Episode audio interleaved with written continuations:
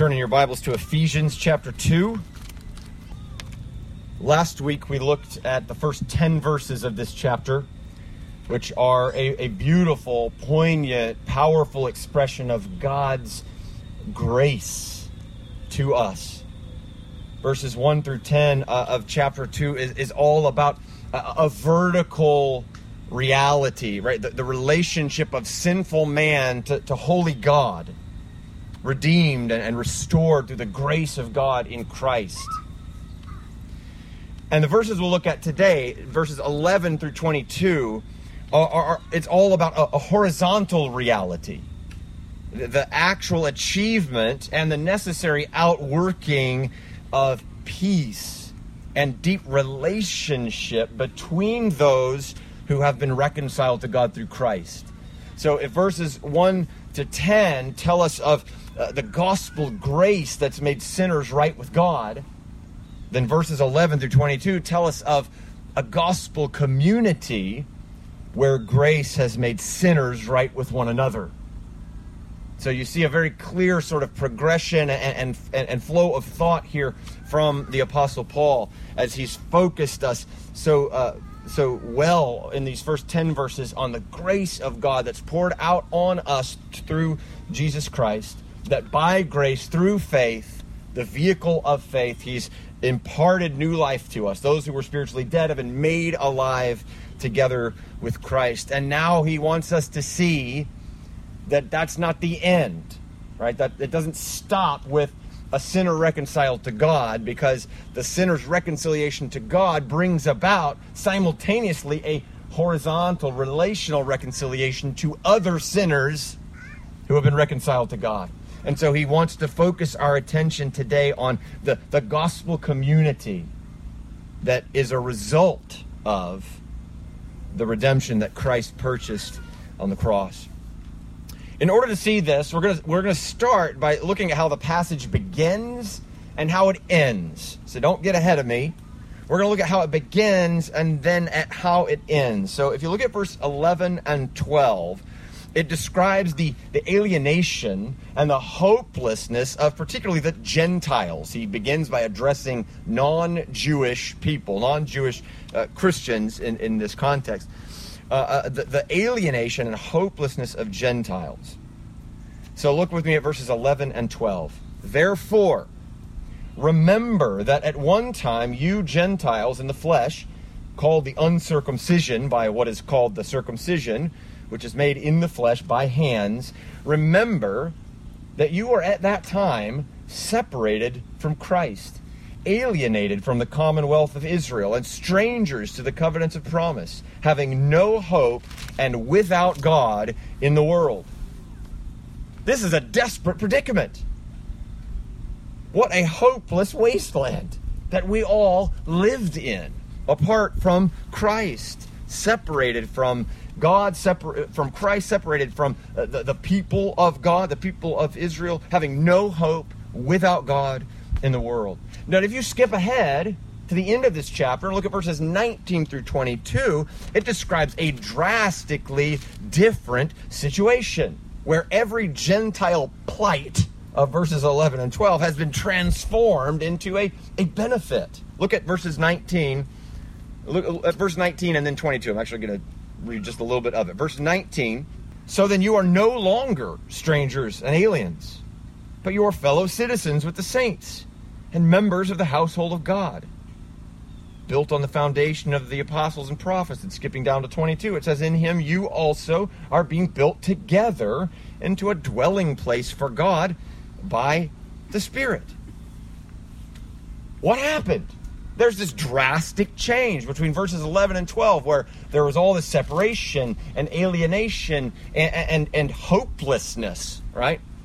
And now in verse 19 and, and verse 22, at the end of this passage, uh, you're no longer strangers, no longer aliens. You're, you're members of the household of God. You're fellow citizens with the saints. You're being built together into a temple. It makes us ask what happened in verses 13 through 18 that made such a drastic difference, that turned things around for these Gentiles. Well, let's look together now and we'll get the answer. Verses 13 through 18.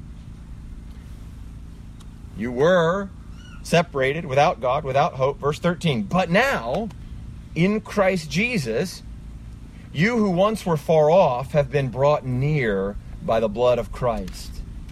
For he himself is our peace, who has made us both one, and has broken down in his flesh the dividing wall of hostility by abolishing the law of commandments expressed in ordinances, that he might create in himself one new man in place of the two, so making peace, and might reconcile us both to God in one body through the cross, thereby killing the hostility.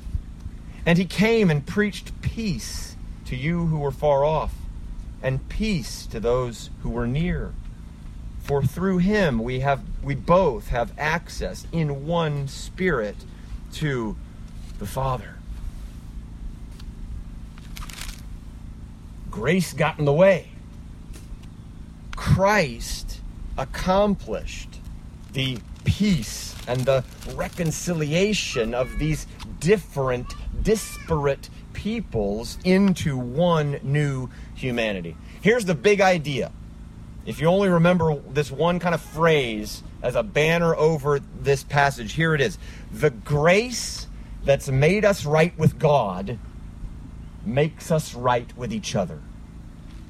The grace that's made us right with God makes us right with each other. The very same grace at work through the very same ministry, purchased by the very same sacrifice, makes us right with God and makes us right with one another. Now, the passage tells that story by progressing through three main movements if you will. And though we read the passage a bit out of order. I think you can see the progression. Number one, there's the predicament. Gentiles are separated from God and from his people. The second movement is there's a solution. Christ makes peace through his cross. And then third is the, the result. Gentiles and Jews are united to God and to each other. Or if you wanted to put those in shorter little phrases, the movements are like this peoples divided, peace provided, a people united. I don't normally have rhyming points, but it seemed to work today. So there you go, if that helps you remember it. Peoples divided, peace provided, a people united. So let's look at these movements one at a time and find what God's Spirit is calling us to in these verses. Now, the first thing to point out, just as an observation, is that verse 11 contains the only imperative verb in the entire first half of this letter. All my grammar nerds out there, you know an imperative verb is one that is spoken as a command. Shut the door. That's an imperative verb, right? Pick up the cup. That's an imperative. That's a command, right? And chapters 1 through 3 of Ephesians are so filled with the indicative verbs, that is, the statements of fact, of reality. Christ has done this, God has given you this grace. Jesus was uh, crucified and, and made peace. All of these, these are just realities that he's just stating. This is fact, fact, fact, fact, fact. This is the only imperative verb in the entire first half of this letter. And it's simply this remember.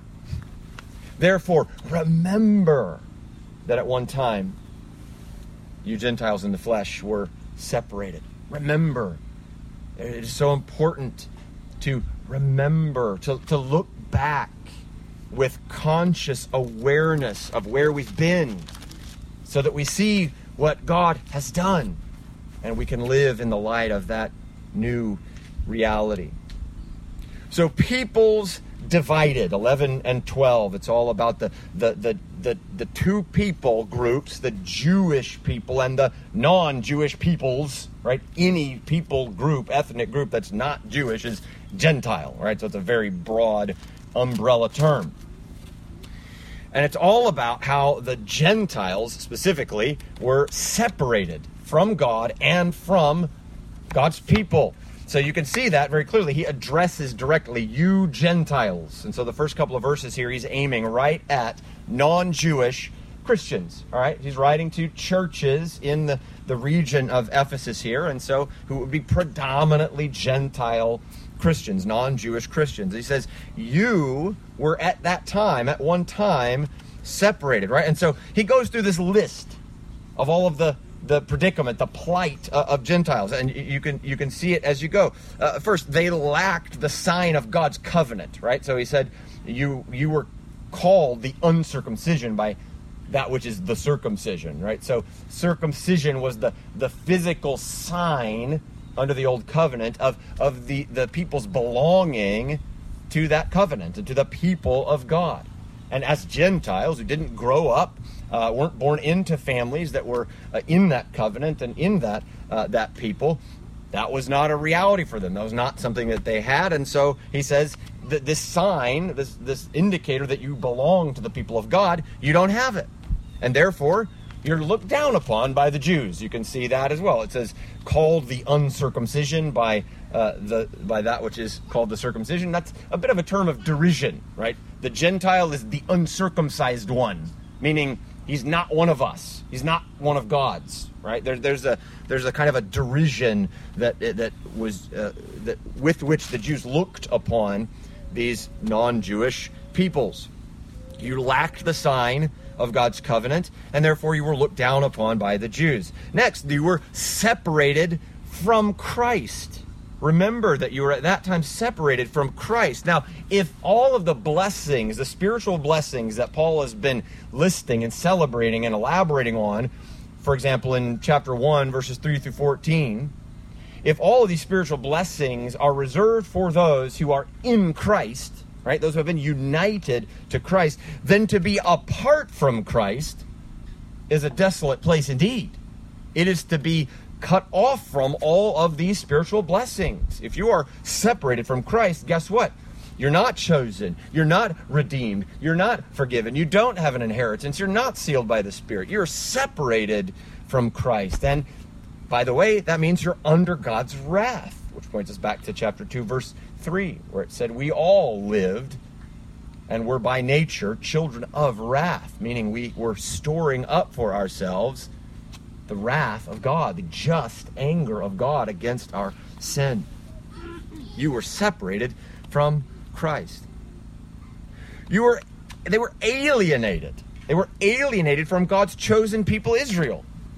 All right? So he says you were separated from Christ and alienated from the commonwealth of Israel. That is the, the people group, the, the identity of the of being ethnically Jewish and thus without all the blessings that came to the Jewish people through their uh, position as God's chosen people, the law of God, all the blessings of obedience that He promised, God's presence, unique presence with them, all of those things don't belong to the Gentiles. And so He says, uh, at that time, that is before God did something decisive, you were separated from the people of Israel and all of her blessings. Next, it says that they were not recipients of God's covenant promises. You see that? Strangers to the covenants of promise. Thus, strangers to his blessings, especially the ones concerning the coming Messiah. The promises and the prophecies and, uh, and all that God promised his people in their salvation, in their restoration, in their preservation, and in the coming of the Messiah who would save them and rule over them in justice and peace and righteousness. Gentiles were separated from that, strangers to those covenants of promise. As a result of that, they were without hope, helpless to change their desperate situation God is not with you. Not included in the eternal inheritance to come, the hope that belongs to the Christian that Paul celebrated back in chapter 1. You've been given this eternal inheritance and sealed with the Spirit until you keep it. None of that belongs, belonged to the Gentiles apart from Christ. All of this kind of, and then without God in the world. God's not with you. God's presence is not with you. God's blessing is not on you. This is the way that it was for Gentile Christians before God decisively intervened. William Hendriksen summarizes it like this Their position was that they were Christless, stateless, friendless, hopeless, and godless. That is the world in which Gentiles lived before God did something. Notice, Gentiles were separated from God, yes. So, verse 11, he said, You were separated from Christ. Verse 12, at the end, he said, Without God. So, separated from God, yes. But Paul's emphasis here is on their separation from the Jewish people. You, Gentiles, were separated from God and aliens, alienated from the people of Israel, strangers to the covenants of promise. His emphasis here is that the, the, Jew, the Gentile peoples were, before Christ, separated, alienated from the Jewish people who had been the, the covenant people of God. He's concerned here to show a fundamental breach, an irreparable division between Jews and non Jews. He expresses that uh, in, in, a couple of different phrases that occur in the next section. So if you were look look at verse 13, he speaks of, of those who you who once were far off. So again, there's this, this distance. If the people of Israel, as God's covenant people, are with God, close to God, then the Gentiles are far away. You once were out there. You were far off. And then in verse 14, he speaks of a dividing wall of hostility between them. There was something that kept them apart from each other with hostility. There was real energy and, and vehemence and, and, and hatred behind what kept Gentiles and Jews apart. So he's concerned with us to see this division.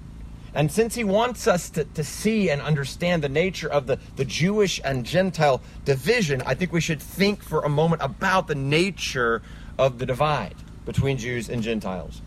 In his book Bloodlines, uh, John Piper identifies three aspects of this Jew and Gentile divide that I found helpful. There was a religious divide, first of all. I mean, the Jews had God's covenants, God's word, the promises of God's Messiah, a fundamental identity as God's chosen people. That's who they were. The Gentiles, in the context of Ephesus specifically, were likely polytheists. Right? They probably believed in, in many gods. They probably worshiped uh, fa- many false gods. They may have been known for their uh, immorality and wicked practices. So the Jews, in their religious identity, probably looked upon Gentiles in this region as very uh, low and debased and wicked people. There was a there was a, a religious divide here. They could not be more disparate in terms of their worldview, their theology, their morality. There was a religious divide among Jews and Gentiles. There was a cultural divide, a cultural divide. Jewish rituals and, and, and festivals, you know, the, the, the very ritual of, of, circumcision that we've already talked about, the observance of Sabbath, the, the, you know, the dietary laws that Jews would live by, the dress code, all of these things that God commanded under the Old Covenant to distinguish the people of Israel from the nations around them. Right? He, God wanted Israel to look different than everyone else in the world because he wanted a, a visible, public uh, demonstration that God is holy, God is unique, God is separate from sinners. And so, in the same way, he, or sort of as an analogy, he, he, he called Israel to live in these distinct ways, to, to distinguish them from the world around them. And so these cultural, social distinctions would have naturally created a, a sharp divide between Jews and non Jewish peoples, who, of course, wouldn't adhere to the same dietary laws and dress codes and observance of Sabbaths and, and religious festivals like that. So there was a there was a cultural divide, and just the way that we do life. Jewish life was very different from non Jewish life. And then finally, there's a racial divide. There was a racial divide between Jews and Gentiles. The identity of God's chosen people was a fundamentally ethnic identity. Their claim to be the, the people of God and the children of Abraham was quite literal in the sense of physical genealogy and, and an ethnic heritage. Right? God chose Abraham to make a nation. God chose his son Isaac, not his son Ishmael. God chose Jacob, not Esau, and on it goes. The line of grace continues through particular ethnic choices, genealogical choices that God made to establish this ethnic identity among the people of God, the people of Israel. And further than that, there's strong evidence in the New Testament itself that the Jews had very strong disdain for at least certain other ethnic groups, such as Samaritans. That's pretty well known that Jews really look down on Samaritans. And perhaps a general sense of superiority to kind of all other ethnic groups. After all, we alone are the chosen people of God, right? We have uh, God's blessings and presence, and all of these other people groups who aren't Jewish don't have those same things. And so there was probably a, a, a sense of superiority that that seemed to, to breed among the people of, of Israel at this time. So, a religious divide, a cultural divide, a racial divide, these were deep and real and, and, complex divisions between Jewish people and non Jewish peoples, Gentile peoples. So I think that Piper is correct when he concludes the divide here was as big or bigger than any divide that we face today among Anglo, African, Latino, Asian, or Native Americans. Right? And there's a lot of racial division and strife and tensions and brokenness in our world, in our society today.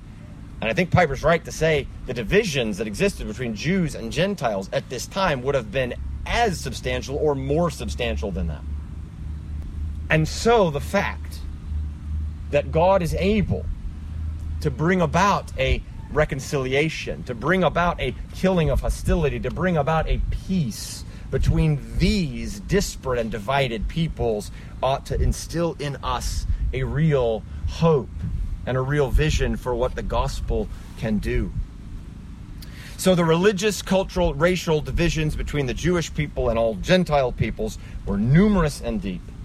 And they required a heaven sized solution to overcome them.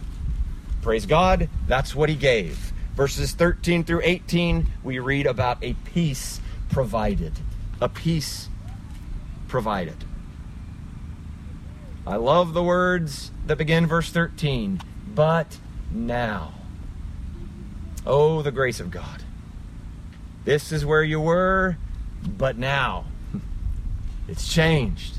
It's different. Reminds us of the very contrast that Paul made back in, in verse 3 of this same chapter, where he, he spoke of the ways that we all, as spiritually dead in trespasses and sins, walked along the course of the world, following the devil, following our flesh, right? Uh, carrying out the passions of our flesh and all these things. And he said in verse 4 but God, being rich in mercy, because of the great love with which He loved us, made us alive with Christ. So once again, we have this same interruption of divine grace. You were hopelessly, helplessly divided, separated from God, separated from the people of God. But now, but now, something has changed something radical and revolutionary has happened that's changed the entire reality, that's rewritten the story. What was it? Look again at verse 13. But now, in Christ Jesus, you who were once far off have been brought near by the blood of Christ. What happened? the cross. the sacrifice of Jesus on the cross to satisfy God's wrath against sin and purchase redemption from slavery for all his people by his blood. The cross of Christ alone accomplishes the reconciliation of these divided peoples to one another.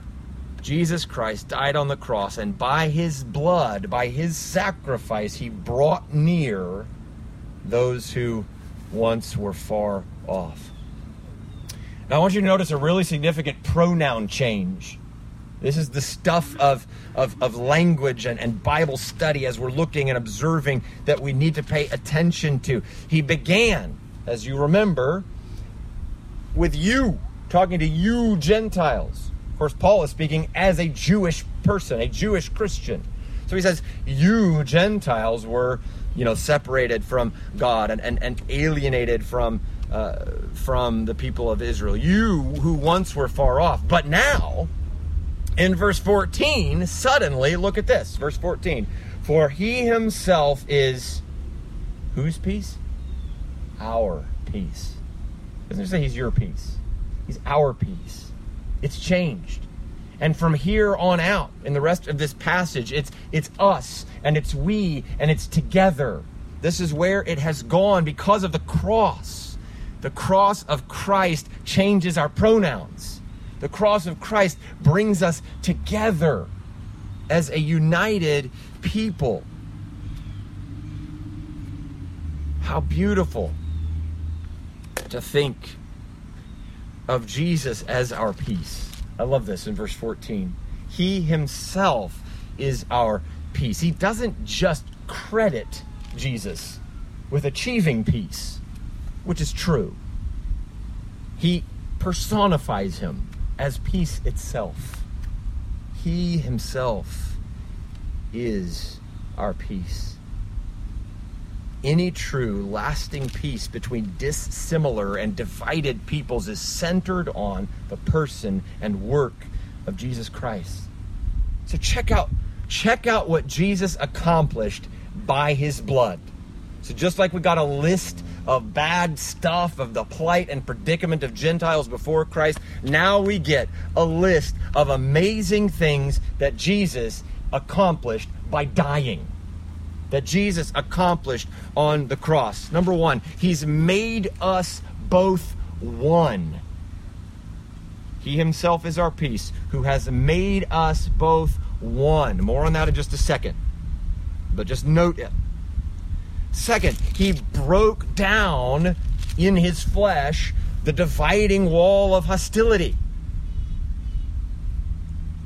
The, the, the dividing wall here may entail something like uh, like the Mosaic law, you know, the, the Jewish uh, sort of rituals and things that kept Gentiles out. But but that it's a wall of hostility and not just a wall of it's not only ordinances and laws, right? It's a wall of hostility. It indicates that there is an antagonistic disposition between these ethnic groups. And at the cross, Christ overcame it. He tore down the dividing wall of hostility.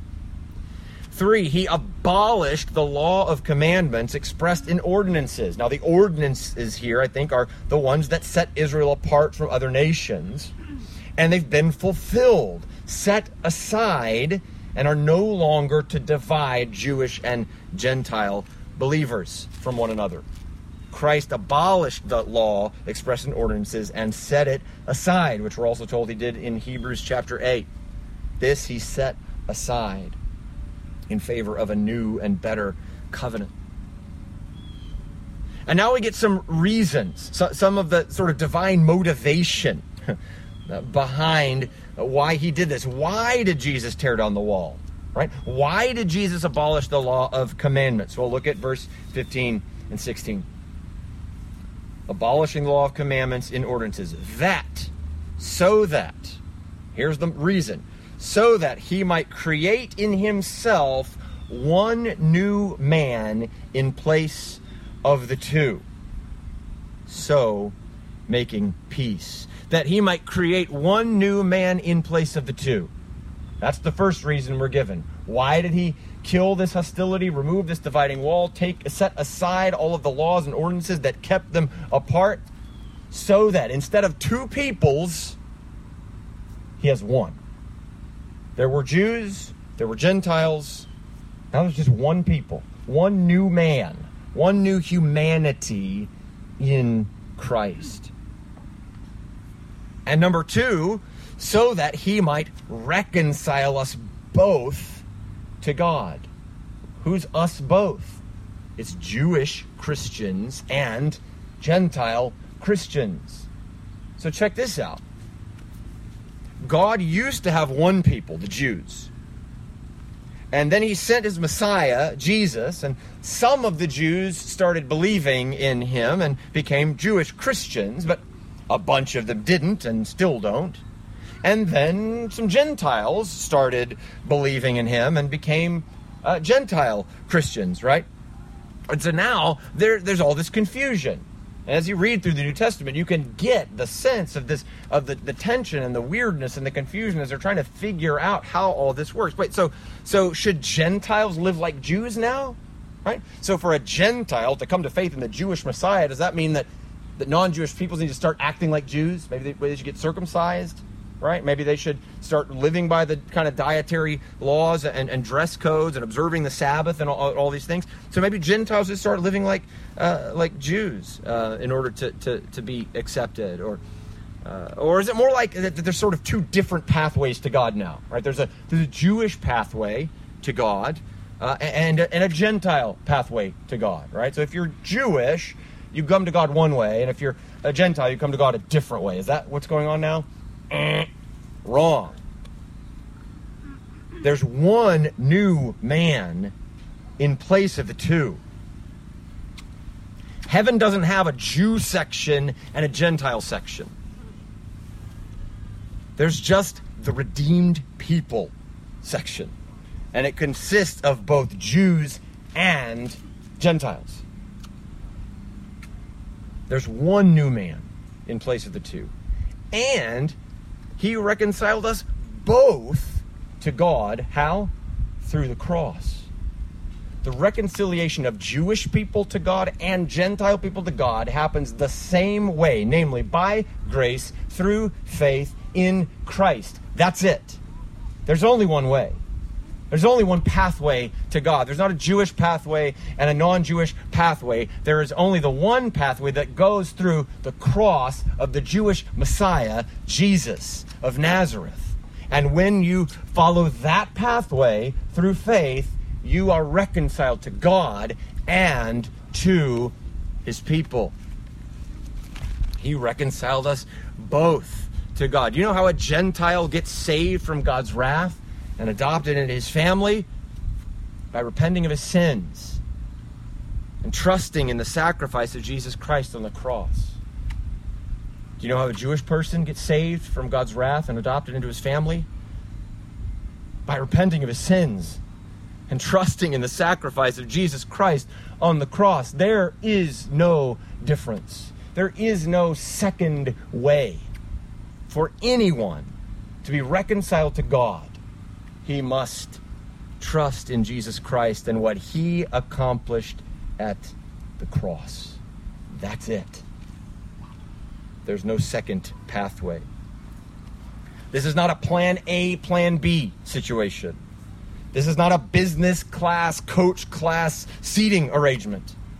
The people of God, from now through eternity, is one new humanity created for God through the death of Jesus on the cross, comprised of all Jews and non Jews who have trusted upon Jesus Christ for life and salvation. That is the eternal reality of the people of God. There are not peoples of God, there's one. And it is gloriously diverse and beautifully united because of the cross of Jesus. So, in the cross, in a kind of a poetic way, Paul says that, that Jesus came and preached peace. I don't think this is a literal preaching, although certainly you could refer back to Jesus' actual earthly preaching and see uh, peace uh, there. But I think he means here metaphorically in the work that he accomplished by his death, he, he as it were, preaches peace. Preaches a message of if you will trust in me, you can be reconciled to God and to one another. He preached peace. And who did he preach peace to? He didn't just come and preach peace to the Gentiles. He preached peace to you who were far off, and he preached peace to those who were near. So there's a sense in which the Jewish people were nearer, perhaps. But the peace was accomplished by the very same reality, the very same work. And in case he hasn't made it clear, verse 18, he says, Through Christ we both Jews and Gentiles, have access in one spirit to the Father. We both have access in one spirit to the Father. You see the triune God at work here? Through the work of Christ the Son, we have access by the Holy Spirit to God the Father. All three persons of the triune God at work in glorious unity to save his people and reconcile them to himself and to each other. To quote Piper one more time, he says, The whole picture here is not that we, Jew and Gentile, move into these blessings on separate parallel tracks, Jews without Jesus and Gentiles with Jesus, or some variation of that, but that we move into them together on one track through one Savior, one cross, one body, one new man, and one Spirit to one Father. The picture here is that the true Israel becomes the church of Christ, and the church of Christ emerges as the true Israel. And what unites this new people is Jesus by the blood of his cross. Praise God. So in verses 11 and 12, Gentiles, Jews and Gentiles were peoples divided. And in verses 13 and 18, we've seen peace provided by the cross of Christ.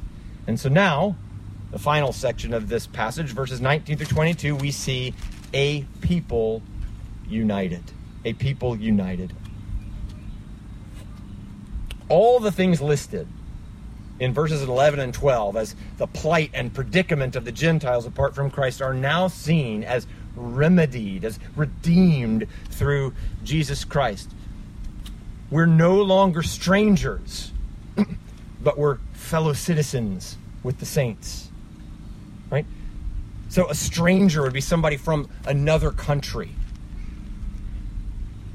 And now he's regarded as a citizen.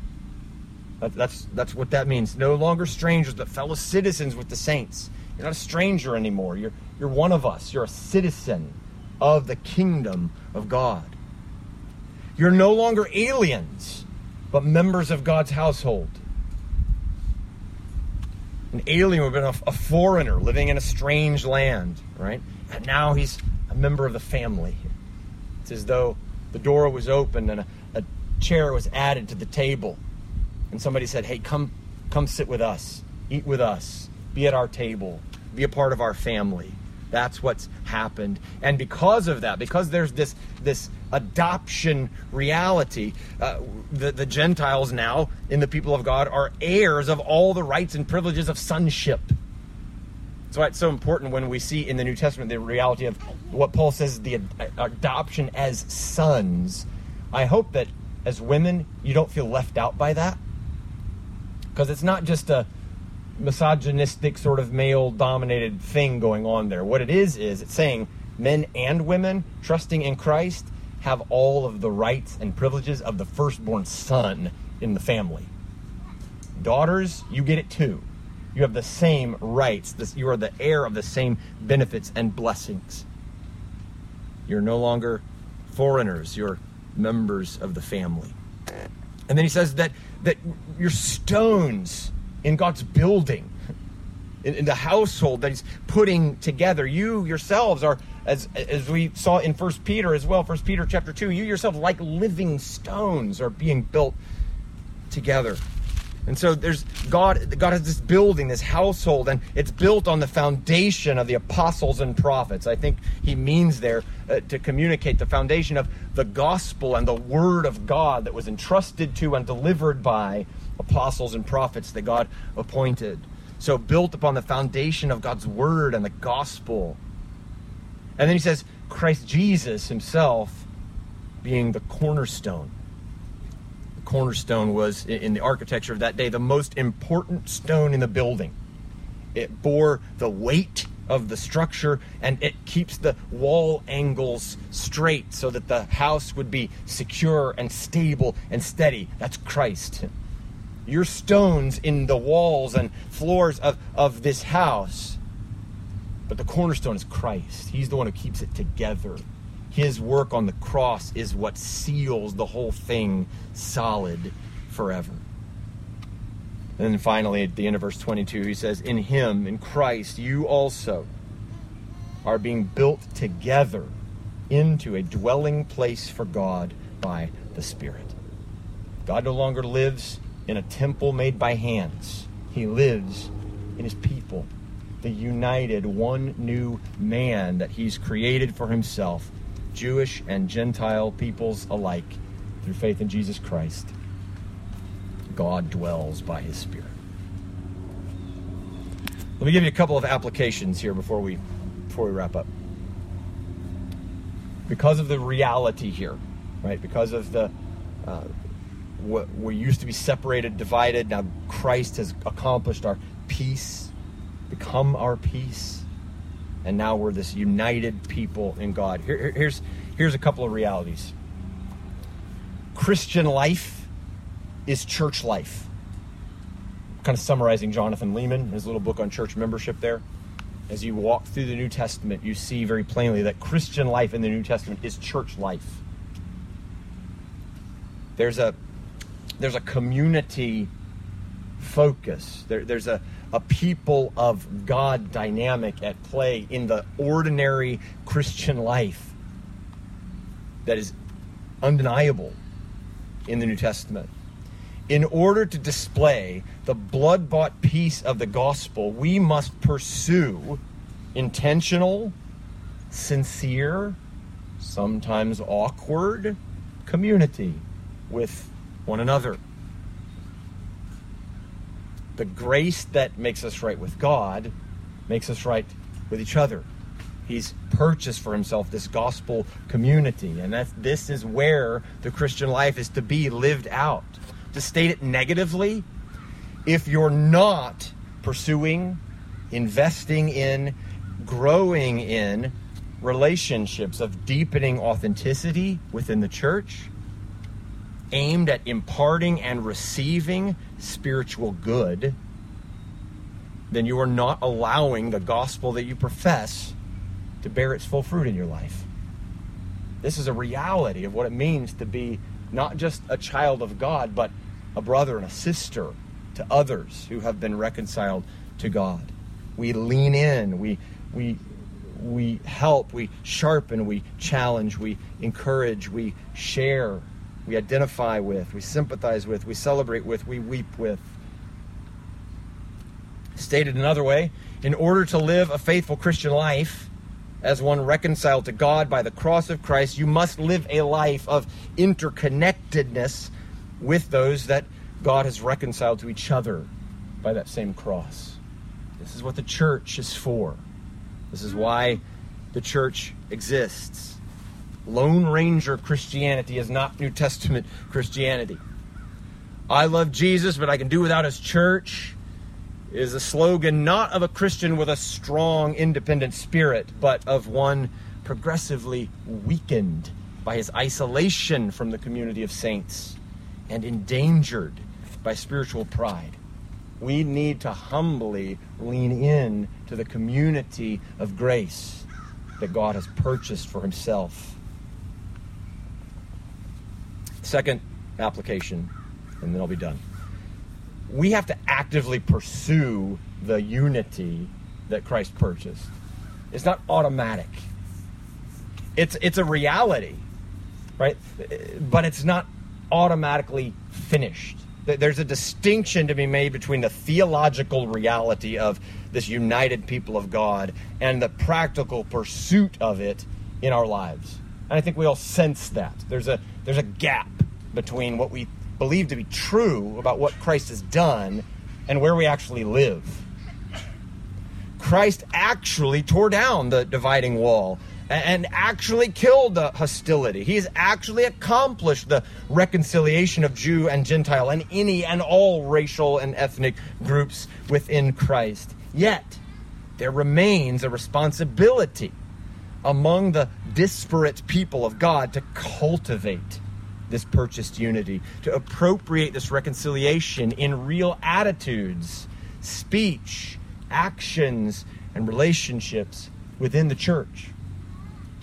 To the extent that we fail to fight against partiality or isolation, and to contend for the reconciliation among his people, there will always be a gap between the purchased unity of Christ and the lived experience of the church. A gospel centered church is a diverse yet united community. It must be.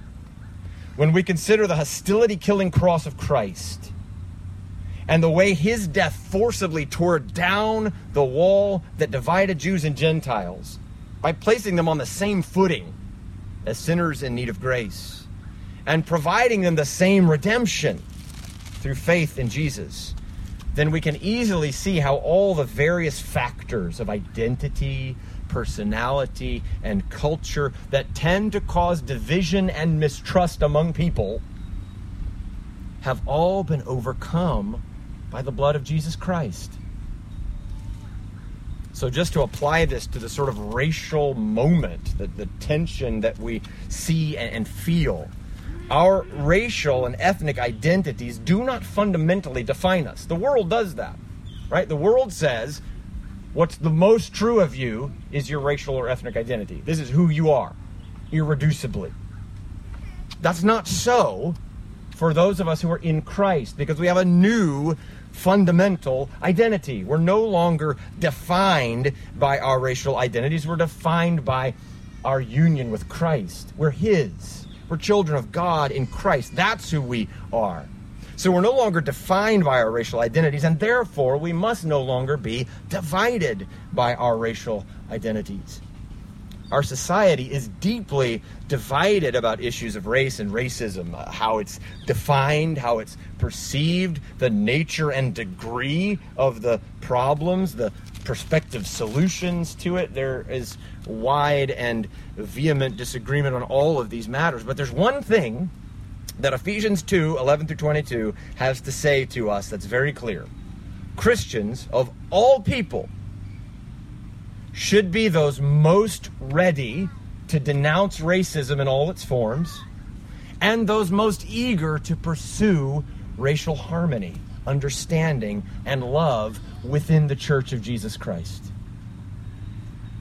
A church united in common faith and love, despite real and obvious differences in race, age, personality, culture, socioeconomic status, is a potent witness to the reconciling power of the gospel. And we have to work for that. We have to pray for God to cultivate that in us to change our hearts about it, and to make us intentional in the pursuit of and the cultivation of the unity in diversity that Christ purchased for his people. The spiritual blessings that we've been given in Christ flow to us freely by the grace of God and the gospel. And the grace that's made us right with God makes us right with each other. Let's be sure, friends, that we don't discount the beauty of the peace that Christ purchased for us on the cross by neglecting the essential place of gospel community in our formation as disciples of Jesus and in our effectiveness as his witnesses in the world. Let's pray.